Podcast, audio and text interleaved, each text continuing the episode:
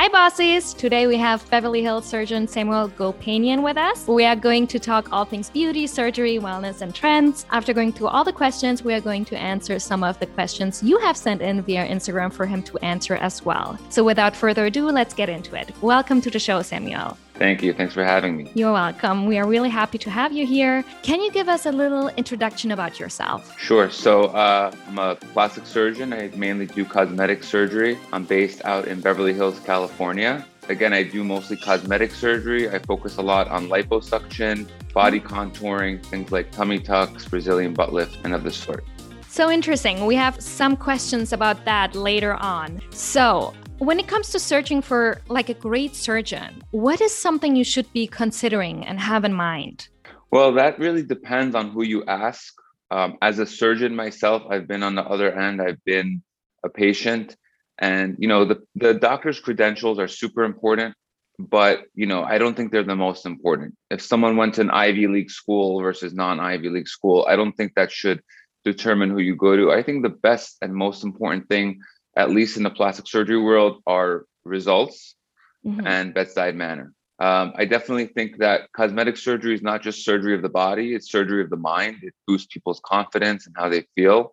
And so you really have to attend to how the patient feels and really be there for them, not only before surgery, but all the way up to years after surgery. Yeah. Um, and I and I also really think that it's it's super important to have good results. I mean, it's yeah. it's external surgery, so that's what you people come to you for. Yeah. I think, you know, going to your plastic surgeon, it's something, it's a relationship you build like for years. So it's important that kind of connection and the relationship that you feel safe and also heard, and that the results you have in mind that you can communicate them so that he's able or she's able to give you those results as well. Um, exactly. Um, right. What's the best thing we, would you say in your 20s and your 30s to keep a youthful appearance? I'm a huge proponent of Botox. I do Botox yeah. myself. I, you know, people freak out about Botox. It has mm. been becoming more and more accepted, but mm. it's really preventative. So uh, everyone thinks they're going to get this fake look, this elevated look of their brows. There's a way to do it to make it look very natural, make it look like you had nothing done, but you yeah. just flatten the lines, smooth out the line. Um, Botox weakens your muscle. If you weaken your muscle, you weaken the amount of contraction and the amount of wrinkling on your face. And so that improves the, the smoothness of your skin. And I think you'll have great skin in the future if you use Botox. Mm-hmm. Like I have this brow that I just can't stop raising. It's just my right brow. I have to raise it nonstop. So I think I'm training that muscle to do it more, right? And that Botox would relax exactly that muscle. So long term, yeah. I think that would really help. Well, I'm gonna yeah. look into that. Um, but what about like the surgery trends that we see online? Is there like as a surgeon yourself, what do you make of that? I think first of all, with the whole pandemic, surgery has been going all over the place. People thought that plastic surgery would kind of uh, go on a downtrend after the pandemic. It actually went on an uptrend. People had more time, more money. The money that they had to travel in the past now yeah. goes towards surgery and a lot more downtime to recover from that surgery. Um, as far as the types of procedures, you know, it's really interesting. The American Society of Plastic Surgery always has these different statistics of the most common surgery types. Rhinoplasty and breast augmentation have very, been very popular over the last decade, and a little bit more so in different age groups. Um, I think what's what's uptrending mm-hmm. uh, are is liposuction, um, okay. as well as Brazilian butt lifts. Now, Brazilian butt lift is is very popular in countries like South America. Yeah, it's very popular in cities like Miami in the U.S. But uh, it's becoming more and more popular in places like the Midwest, California, and I think the thought is, you know, there's a thought that there's a very high rate of death, like there's yeah. a risk of death. Exactly. Yeah. So just to talk about that a little bit briefly, you mm-hmm. have skin, fat, and muscle. Mm-hmm. In certain countries, certain surgeons, they inject very deep into the muscle. You have blood vessels there. And if you inject too deep, you can definitely get into the vein and that can travel to the heart and lung and it can be lethal. So, so you mean um, the fat that they take from one place and then re inject into the patient? Correct you have to have like enough knowledge where you put that in to make it safe, right? Because that's Correct. the thing I wanted to ask you like about the BBL. We see it all over social media procedure, and it's known just to be one of the most dangerous surgeries out there. If you inject too much and too deep, it's oh. definitely a risk. But what people are doing now more recently is injecting subcutaneous, which means into the fat, into the fat above the muscle. Okay. And there are no blood vessels there that are dangerous to inject into. So there's different techniques of how to inject, but the most important thing is not to inject too deep. If you inject too deep, you can get into the blood vessels that cause what we call a fat embolism, where the fat goes into the blood vessel, into the heart and lung. If you inject over the muscle into the actual fat of the buttock area, then you have a much, much lower risk. It's not a 0% risk, but no surgery is a 0% risk. So, um, right. you know, I do them often and I go into the subcutaneous plane like other surgeons here in Beverly Hills. And, you know, thank God I haven't had any fat embolism cases and I don't plan on having any, but there's a safe way to do it. Yeah. I recently also, this is so interesting that we are talking about this right now. I recently came across a TikTok um, of a girl who explained that she did the BBL and she has gained even more weight on the places she had her fat transferred to. And she now wants a reduction of the fat because her hips and her butt look huge compared to the rest of her body. And it was obvious to the eye that she had work done. Why does that happen? And does this happen often? Yeah. So people think that if you get liposuction, that you never gain weight back to that area or you gain weight in other areas and not the lipo area. That's false. Mm-hmm. When you do liposuction, you're removing the number of fat cells. Yeah. When people okay. gain weight as an adult, you don't gain more fat cells. The number of fat cells you have in your body as an adult stops. You stop growing the number of cells. So okay. when you lose weight or gain weight, all you're doing is shrinking or increasing the size of the fat cells. Mm-hmm, mm-hmm. But if I do liposuction, I'm actually doing something invasive. I'm coming in and I'm removing those fat cells. And I'm, if I'm doing fat grafting, I'm coming in, I'm injecting fat, I'm adding fat cells.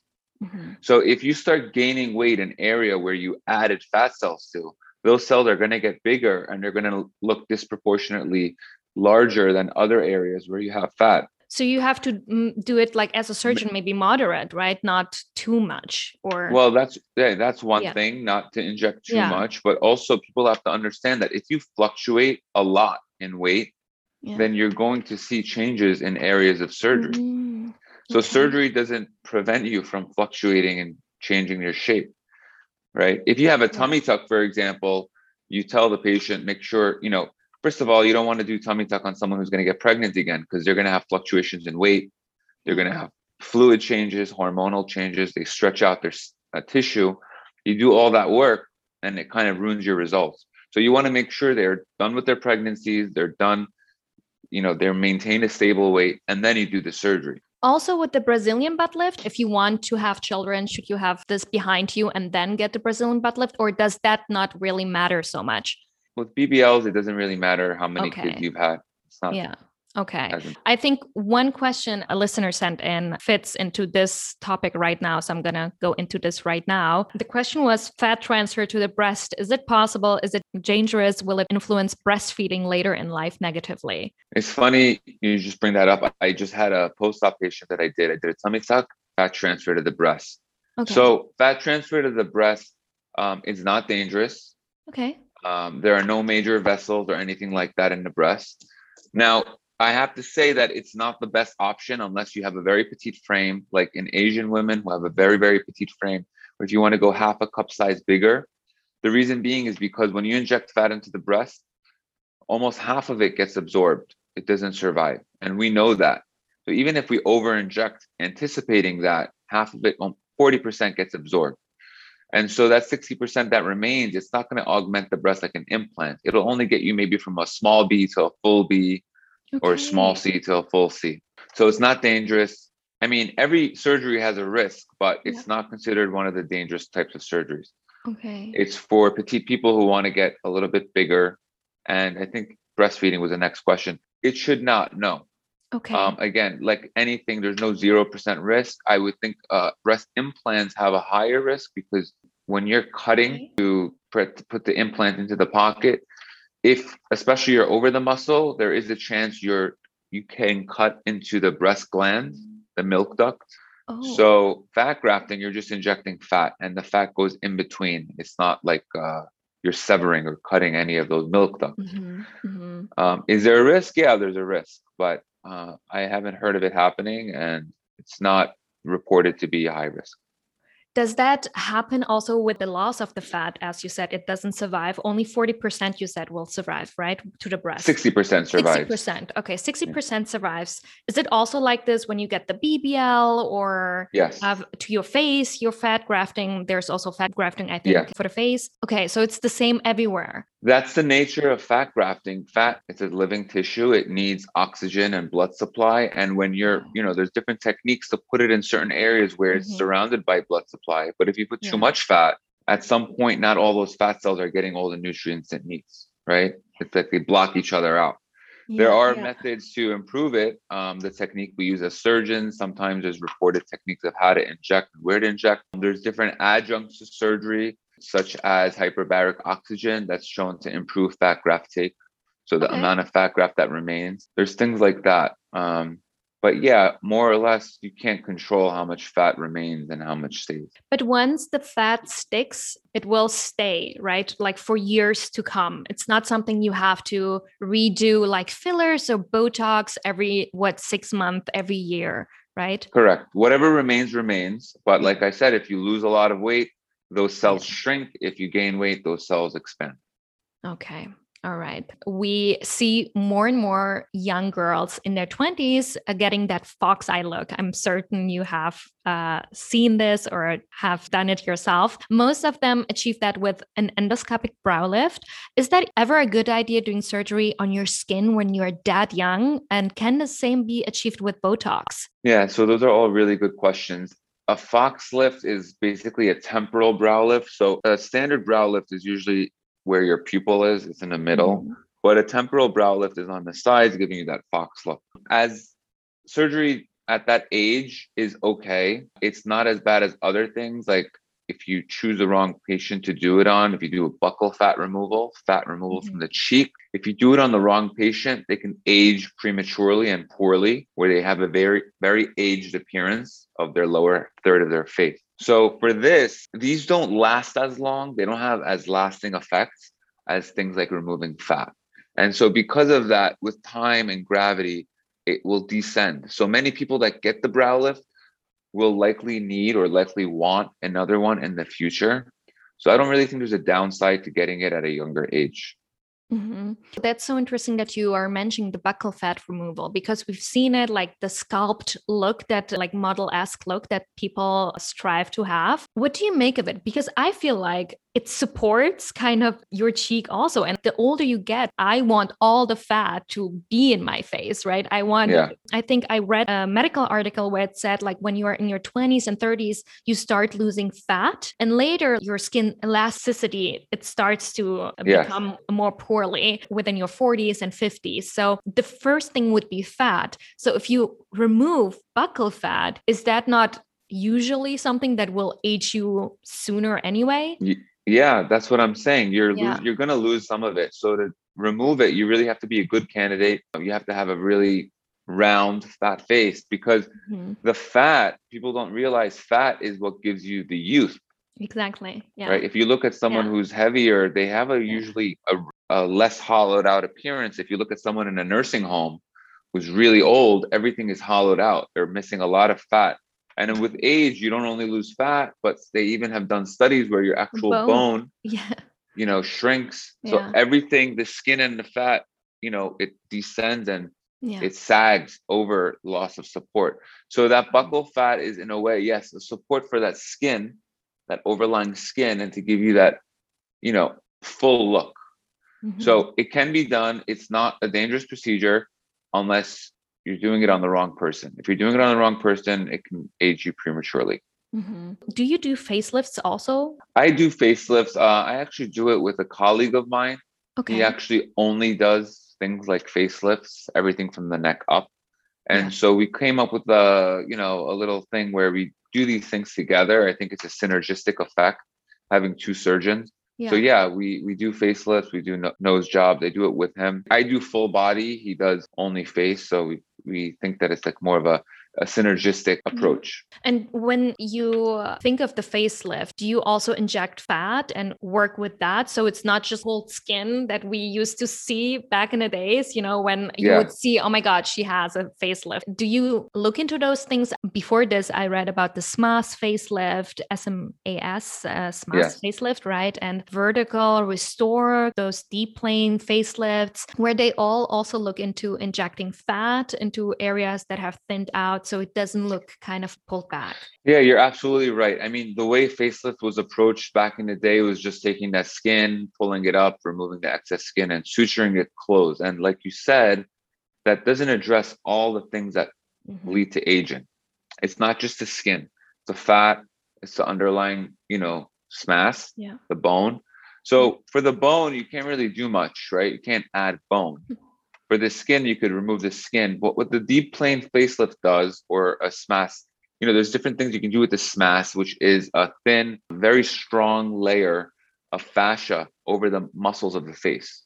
Okay. And so you use that to also pull up the tissue so that you're not just pulling skin with no support. The SMAS is a support, like the bone. And so you pull it up. So now there's more support and it doesn't look like it just look like a pulled skin look.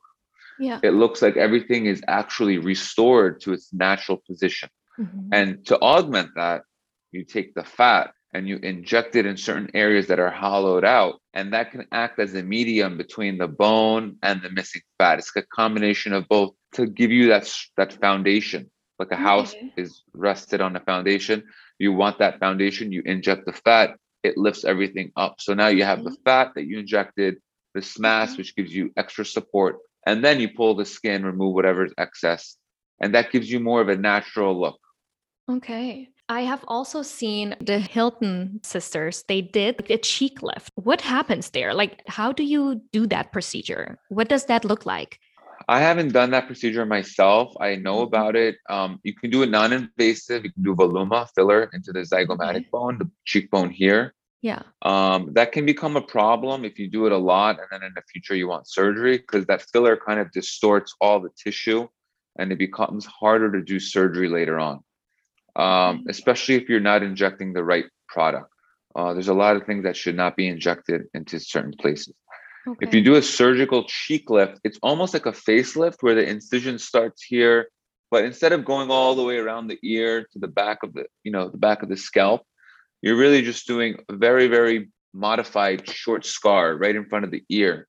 And what that does is it it, it affects this tissue right here and you pull it up. So you don't have to pull the, these things up to affect the jowl or these, you know, this tissue up to affect uh, the brow or anything like that or the neck but you're really just doing a small incision in front of the ear where it's basically like a facelift, but it's like focused to the cheek because the facelift is addressing everything in the face. Talking about fillers, what do you think of them? I've seen a lot of videos about like filler migration, and I've seen MRIs where fillers actually lasted over 10 years. Is that about a certain type of filler, or why does that happen? Uh, that's a good question. Filler is known to, they tell you it lasts about six months. If you do it Yeah. again, you know, shortly thereafter, in the next three to four months, then you have like a synergistic effect where it could last up to 18 months. But the way they measure it is kind of subjective, right? It's a lot of them are based on questionnaires asking the patient. If you do an MRI, you're going to see stuff that the patient may not notice externally, but if you look at the MRI, you'll see little bits and pieces of that filler still there. So it's not like Botox where your body metabolizes the botulinum toxin and you know your nerve terminals regenerate what they need to regenerate. It's a foreign body that you're injecting and your body metabolizes some of it. Some of it is kind of just walled off and it just stays where it is in your body. So filler, yes, can stay. It can migrate. What I think is, I mean, listen, if you want to do it, I think you have like anything in surgery, you have to be the right candidate. You have to take it slowly. Mhm. Can't do too much. Don't go overboard. I'm a big, big believer of natural results. Yeah. I want the patient to feel like they look beautiful, they look prettier, they look more refreshed, but not like something has been done. And same thing for people that see the patient. I don't I'd rather the patient see their mom or their friend and whoever and they say, "Wow, you look really good. What did Mhm. you do?" rather Mhm. than oh my god did you have surgery or did you Yeah. have filler Yeah. so um, I think you know you just have to do it the right way. You have to go to the right person who does these frequently. Um, same thing with the lips. You know, people put a lot of lip filler in, and a lot of times their upper lip length is too long, and you just put filler, filler, filler, filler, and get when your that duck upper lip. yeah. duck lip exactly. Yeah. So you need a lip lift. Yeah. Um, you need a lip lift, and that scar goes right underneath the nostril. It's barely visible. I think that was a question we got also from our listeners. Is it possible to get a lip lift without a scar? Will you see it or can you laser it so it's really invisible? Or will there be like a little bit that you will see at the end of the day? If you get a surgical lip lift, Yeah. everyone scars. You have Yeah. to scar. That's just the way the body works. But depending on your genetics, your own personal factors, avoidance of sun, whatever you do, everyone scars differently. Uh, you can laser it, you can put silicone gel and stuff like that to minimize the scarring. But at the end of the day, you can't control completely how you scar. But it is in an area where this area is kind of indented in. So right under your nostril. And Mhm. so it's a much better area that scars compared to, let's say, if you do an arm lift here or thigh lift, which scar horribly. That's if you do surgery. You can do like a non surgical lip lift, which people call it's just Botox. I do that. Um, the results are not as, in my in my opinion, as impressive. But if you want just a very natural lift to Lip. your lip, you can do a few units of Botox on the lip, and there's no scar there. It's just an injection. is it going to change your nostrils? Like I usually see people's noses getting wider, but I think that was also something with the bullhorn lip lift back in the days. Is it possible nowadays to achieve that lip lift without your nostrils being pulled down or widening? Yeah, the bullhorn lip lift, I mean, they still do it. There's different ways to design it. And depending on your anatomy, there's different, you know, widths and orientations of how you want to pull the tissue up. So the short answer is that if you do it the right way, it should not change the contour of your tip Mhm. or your ala. Okay. Where can you inject fillers in your face? Can you lift a face with Botox or only with fillers? First question. so the question about lifting, because I didn't mention it for the Yeah. fox eyes, you could do a brow lift with Botox, but again, it's not as extensive as an actual surgical brow. These muscles around the eye pull the eyebrow down. Okay, your orbicularis oculi, the muscle around your eye, pulls your eye down. The forehead muscle, the, the frontalis muscle, pulls the eyebrow up. So they're opposing forces. So Okay. if you inject around this muscle around the eye and you don't inject here, yeah, you can get a very accentuated look because Okay. now this muscle is working alone without this balancing it. Mhm. So then people say, Hey, I don't want that look. I look super, super like I'm excited and raising my eyebrows. So you could do a little bit around the eye and a little bit on the forehead, but you just inject a little bit higher than usual. So now you have a little bit of muscle here working to lift your brow, and that will give you a touch of a brow lift. It's just about the, Yeah. the muscles and knowing where to inject and how much to inject to kind of Yeah. give you that lift. Yeah. And for filler, yeah, you can't get a lift with a filler. Okay. Mhm. Um, you could improve the support at a young age. Like if you needed it, which you don't, even if you wanted it, I tell you, you don't need it. But Yeah. if you wanted to get some support in your Yeah. cheekbones, you could put some filler and that kind of gives you that base, that foundation with like Mhm. voluma into this area. It, it Okay. augments the cheeks. Yeah. But if someone came in who's really old, loose skin, missing fat, bone is shrinking, they need a facelift. They need actual, they- you need to take the tissue and restore it to its natural position. Because Mhm. at that point, it, you're, you're, you're too far out. Yeah. Um, but other areas of filler, you can do filler obviously in the smile lines. You can do filler in the marionette lines here. Yeah. Um, people do filler even in like certain areas of the chin that has like the peau d'orange, that look, that orange peel look. Some people have like a very, um, Yeah. they have a very permanent, it's just permanent. Yeah. Or they have a permanent line here because they never did Botox. And you can kind of pop out those lines with a little bit of filler, very Okay. superficially, very close to the skin to smooth Mhm. it out. Mhm. Um, and then under the eyes, under the eyes is, I don't want to scare people. It can be very dangerous. It's near blood vessels around the eye. It could lead to blindness. So if you don't do it the right way, again, you have to go to someone who does this all the time. You do little pokes um, into a ligament here, which gives people that tired look, the yeah. baggy eye, and mm-hmm. you fill that area, it can smooth it out.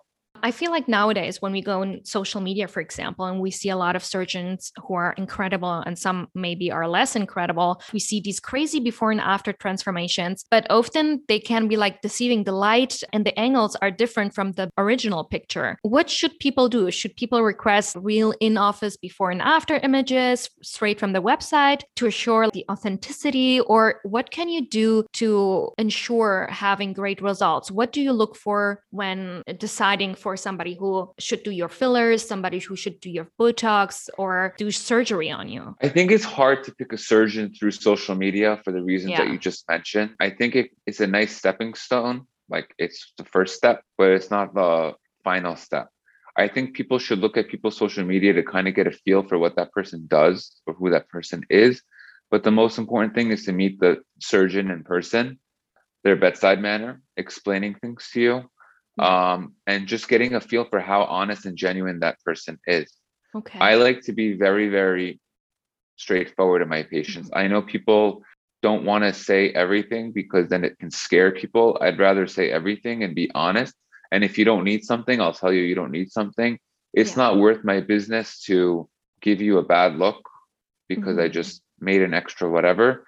It's more about making you feel good and making you happy. And something I do in my mom or my sister or my significant other. It's not something to play around with. Social media is one thing. And like you said, the lighting is super hard. I, I, it's yeah. really hard to answer that question.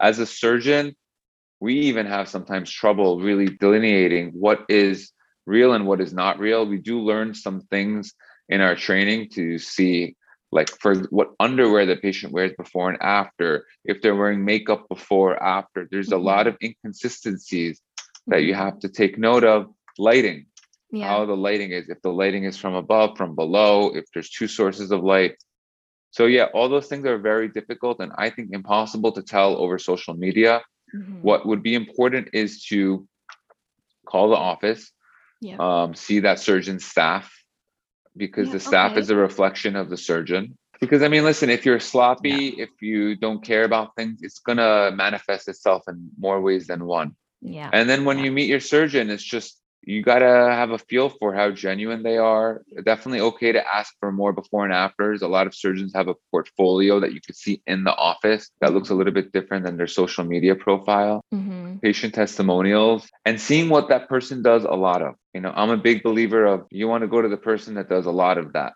There are like surgeons specializing only on those jobs. I love that. I like when somebody only focuses, like you do, on the body and somebody else does on the face. Then you have more cases of them doing one of the same procedure. And so right. you can see more before and afters, and that person has more experience in that exact field. But talking about social media, do patients come in to your office and ask, make them look like a filter or show you an image of of themselves and they have edited it looks like the end results they kind of want to. Is that something that happens more and more or not? I don't usually get people editing their own photos. I mm-hmm. have a lot of people coming showing me photos of celebrities photos okay. of other girls that they like what they have done. It's hard for the patient to edit their own photos. We do have certain machines like the Vectra machine for breast augmentation. It kind of scans the body and then it shows you what your breast would look like with different implants. Okay. Um, but I mean, these are just kind of things to kind of give an idea. It's not going to make everyone look exactly like that. And even with the photos that the patients bring in, I tell them this is a good uh, template to look at. I will definitely look at it and I will definitely let you know what your expectations should be. Mm-hmm. Because some people come in and, you know, they have really, really small breasts or they have really, really like a tuberous deformity or something's wrong with the shape of their breast that's very difficult to correct and they want to have the most natural looking large breast and they have to understand it's it's very hard to achieve that same thing with the butt area yeah. if you have a v shape you have very you're very top heavy you have no hips no buttock and they want a nice pear or a shape it's very hard to achieve that yeah Yeah. So it all it's all about where you're starting Okay. to Yeah. tell you where you're going to be. Yeah, that makes so much sense. Talking about celebrities recently, that was an interesting thing happening. Jennifer Lopez, she came out with a skincare line and she claimed that the only things keeping her young and vibrant is olive oil. And that's allegedly why she has remained her youthful appearance even at age 50. What do you make of this? Since all her before and after pictures, they show proof of a lot of work that has been done. What would you suggest is the real reason she looks this young? Because I'm certain my listeners want the inside scoop of how to look this good at age 50 to slow down aging, kind of. So the first thing is olive oil. Let me talk about olive oil. There's no medical literature to prove olive oil works. Okay. olive oil is something that retains and maintains moisture. Moisture is what your cells, your skin cells love and need to remain youthful. Yeah. So moisturizing in general is great for the skin. There's things with hyaluronic acid in it which are helpful, but what's been really shown in the dermatology and the plastic surgery world to be super helpful are two, sometimes three things, okay? Tretinoin, retinoic acid. So that has actually been proven it affects your DNA in a way. It affects an enzyme made by your DNA, which basically doesn't allow this enzyme called collagenase to break down collagen in your skin.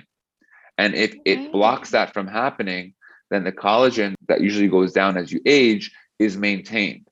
So tretinoin or retinoic acid, it maintains the dermis, the thickness of your dermis. Yeah, it improves pigmentation. It affects the melanocytes in your skin. yeah. So it does all these things where people at the age of 50 or 60 who have been using it for 20 years, they say, wow, my skin looks 10, 15, 20 years younger. I once read that retinol can thin out the skin. Is that It- true it- or So it thickens the dermis, it can it thins out the epidermis, but all the effects, the combination of the effects, it really improves skin texture, fine lines, all the irregularities you see in the skin, acne, stuff like that. So yeah? they've shown now that tretinoin works synergistically with even better with things like uh, beta hydroxy or alpha hydroxy acid. So there's a company I actually use it. It's called Paula's Choice. I, I and- haven't. Yeah. I Okay, uh, do you it's have the one percent? Think so. It's the dark gray bottle. No, I have like the purple bottle, but I couldn't use it. I just used a little bit with moisturizer and I tried to introduce my skin to it, but I got an inflammation and then I had to go to my dermatologist and she was like, Yeah, you Yeah. used it incorrectly. Some- so that's also people- something to yeah, use it correctly. people- yeah. Yeah, you have Yeah. to. Some people can't tolerate it. You have to do it incrementally, slowly. Yeah. Same thing with the tretinoin. Like it's different percentages. So there's like 0.1%, 0.05%, 0.025%. 0.1% sounds really, really tiny, but it's strong for many people. Yeah. So the tretinoin, you don't want to use it. You know, they, they don't work together well, and you can get like very, it can be very strong. So you use a tretinoin at night. You use a Paula's Choice or whatever alpha or beta hydroxy acid in the morning, and then after the Paula's Choice or whatever you use in the morning, you want to put SPF. I've used important. it from the age of 24 every day. I cannot go out if I don't have a sunscreen on. Yeah. And I'm cringing at thinking of me laying in the sun back in the days when I was like 16, 15. Like, why did I do this to myself? But now I just don't go into the sun anymore. well, you all, have, I can tell. I mean, you can have, you have very beautiful skin, very, very Yeah. natural glowing skin. And Yeah. I can imagine it's from, you know, main, maintaining it. Yeah. Um, A lot. a lot. so those, those three things as far as what you apply, yes. avoiding sun, super important. Hydrating, super important.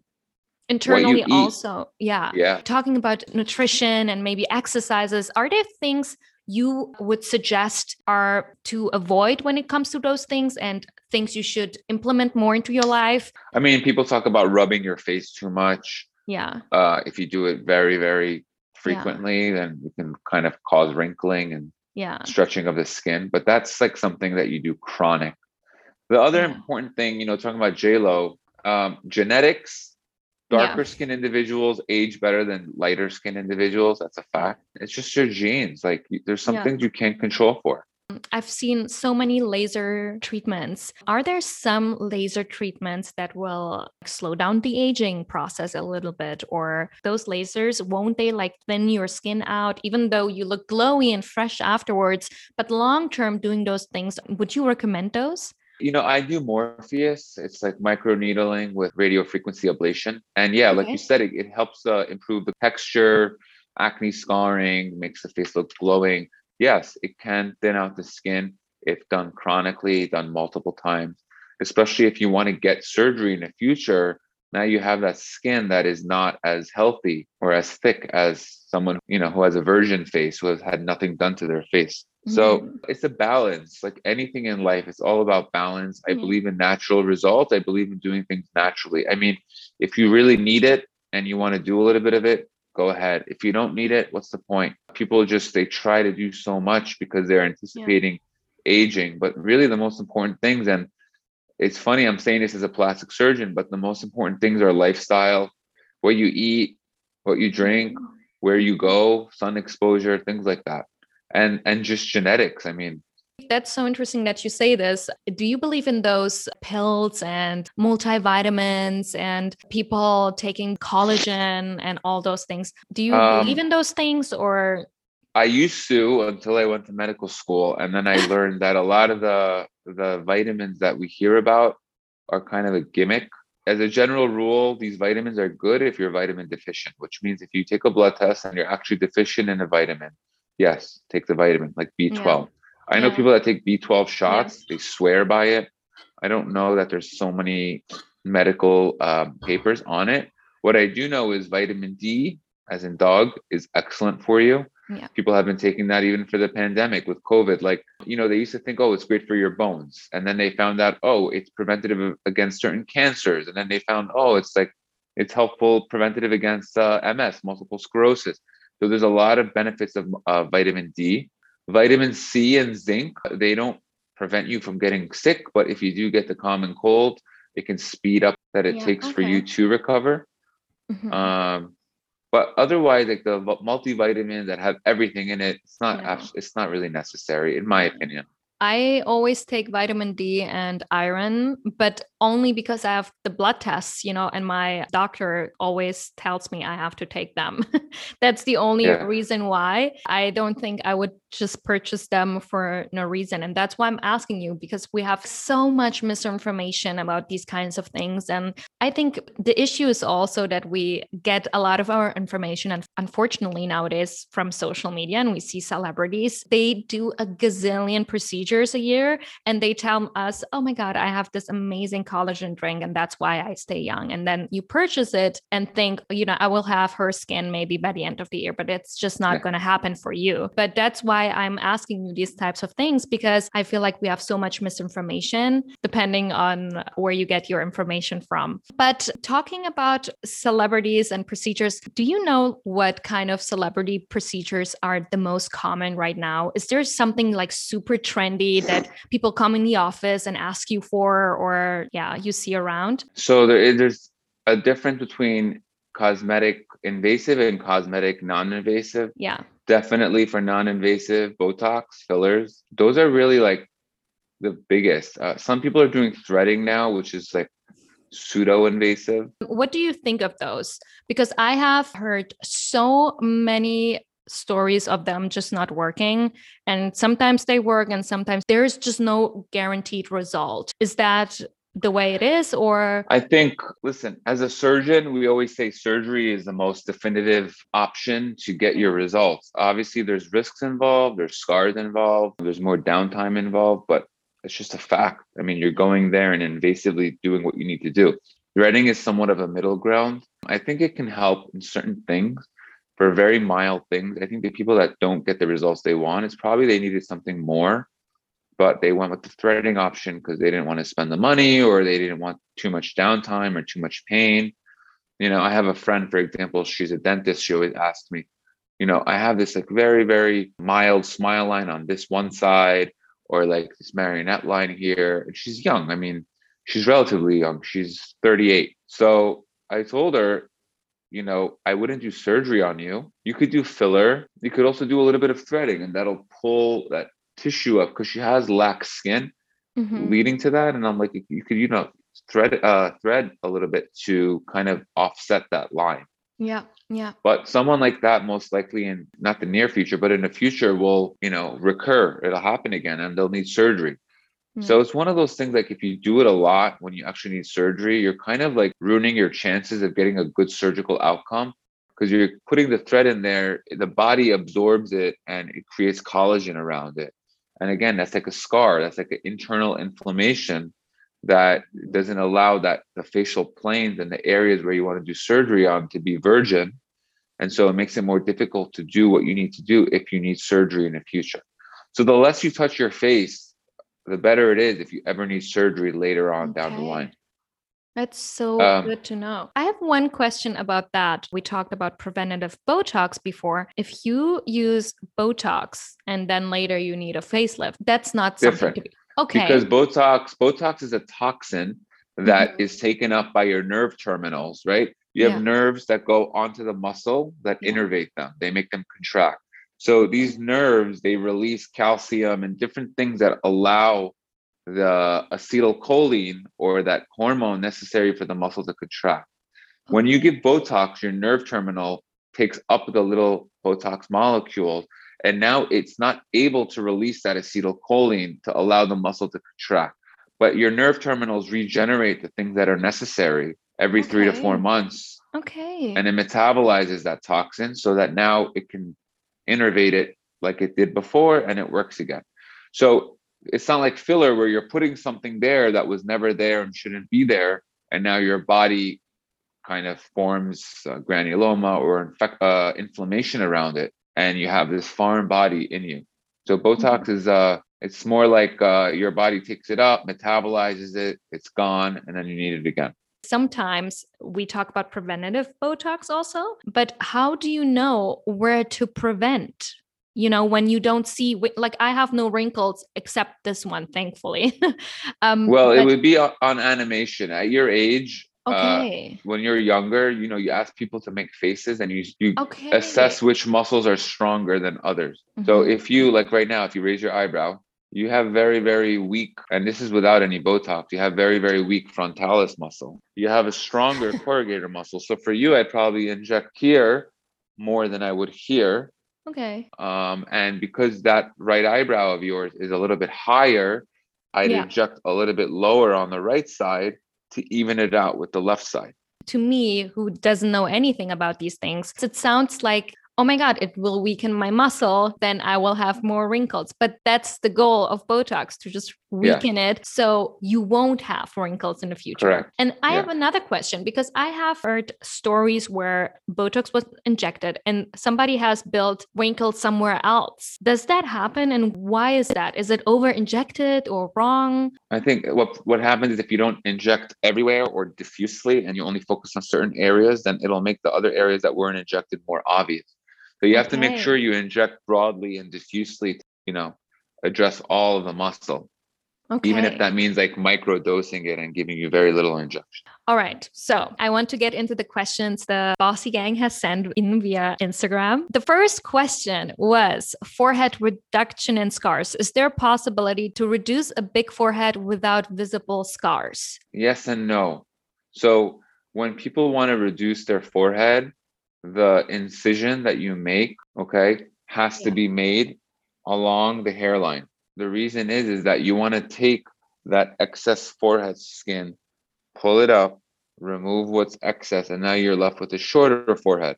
So to do that, there's different techniques. Some people do it very low, like on the actual forehead skin. I do it usually in the little tiny little hairs that you have. It's not really your hair bearing scalp, but it's like where those like hairs start to grow, Yeah.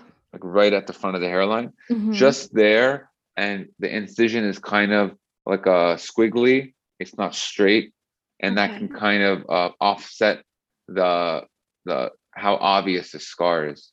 okay. So you and again, it's just genetic. Some people don't scar well, but there's definitely a way to do it where it's conspicuous and you know it's minimized.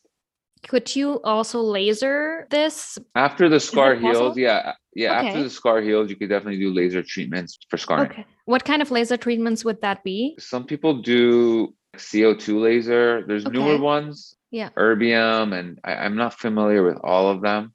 I have to refresh my memory, but Yeah. um, yeah, there's different types for different things.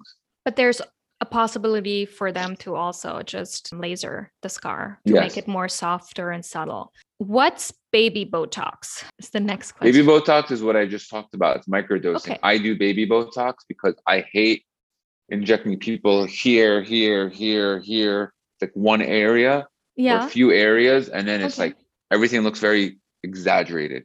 I microdose it. I do baby Botox where I give you a little bit everywhere Okay. so that you don't end up with the eyebrow like this or something crazy. You kind of you look the way you do now without the lines. Next question is why do I keep hearing that beauty is in its asymmetry when we all strive for a symmetric face? What do surgeons mean by that? I think what surgeons mean is that not everything is perfect, not everything Yeah. is symmetric 100%. When uh, someone comes in for their breasts, we always tell them, Your breasts are not twins, they are sisters. yeah, like the brows. They're not right, they're not perfectly, perfectly symmetric. And it's also a matter of taste. I personally believe that a little bit of a flaw or an asymmetry gives the person character. It, it makes you look real. Uh, it makes you look like you weren't done. Some Mhm. people want to look done, and in those cases, then you have to really achieve 100% symmetry. The last question is Do you know who did Megan Fox's nose?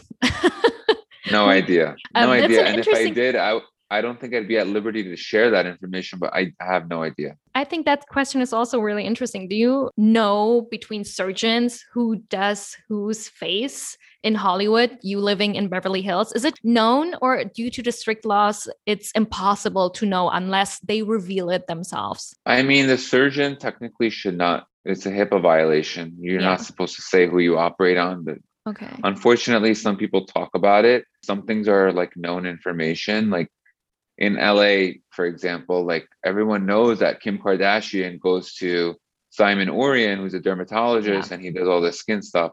Yeah. Um, and as far as the BBLs, you know, and I think the nose, I'm, I'm do not quote me on this, you know, Yeah. Ashkan Ghavami, you know, I I know that, or people know that some of the Kardashians go to him, Mhm. but exactly what they got done and how much they got done, you know, that's not, that's all in the medical records. And that's not really information that surgeons share unless Mhm. the celebrity wants them to. But It is really interesting to know if the results are really great, like the Angelina Jolie look. If you really analyze her before and after pictures, I saw this on the channel of L'Oreal where she analyzed exactly the before and after.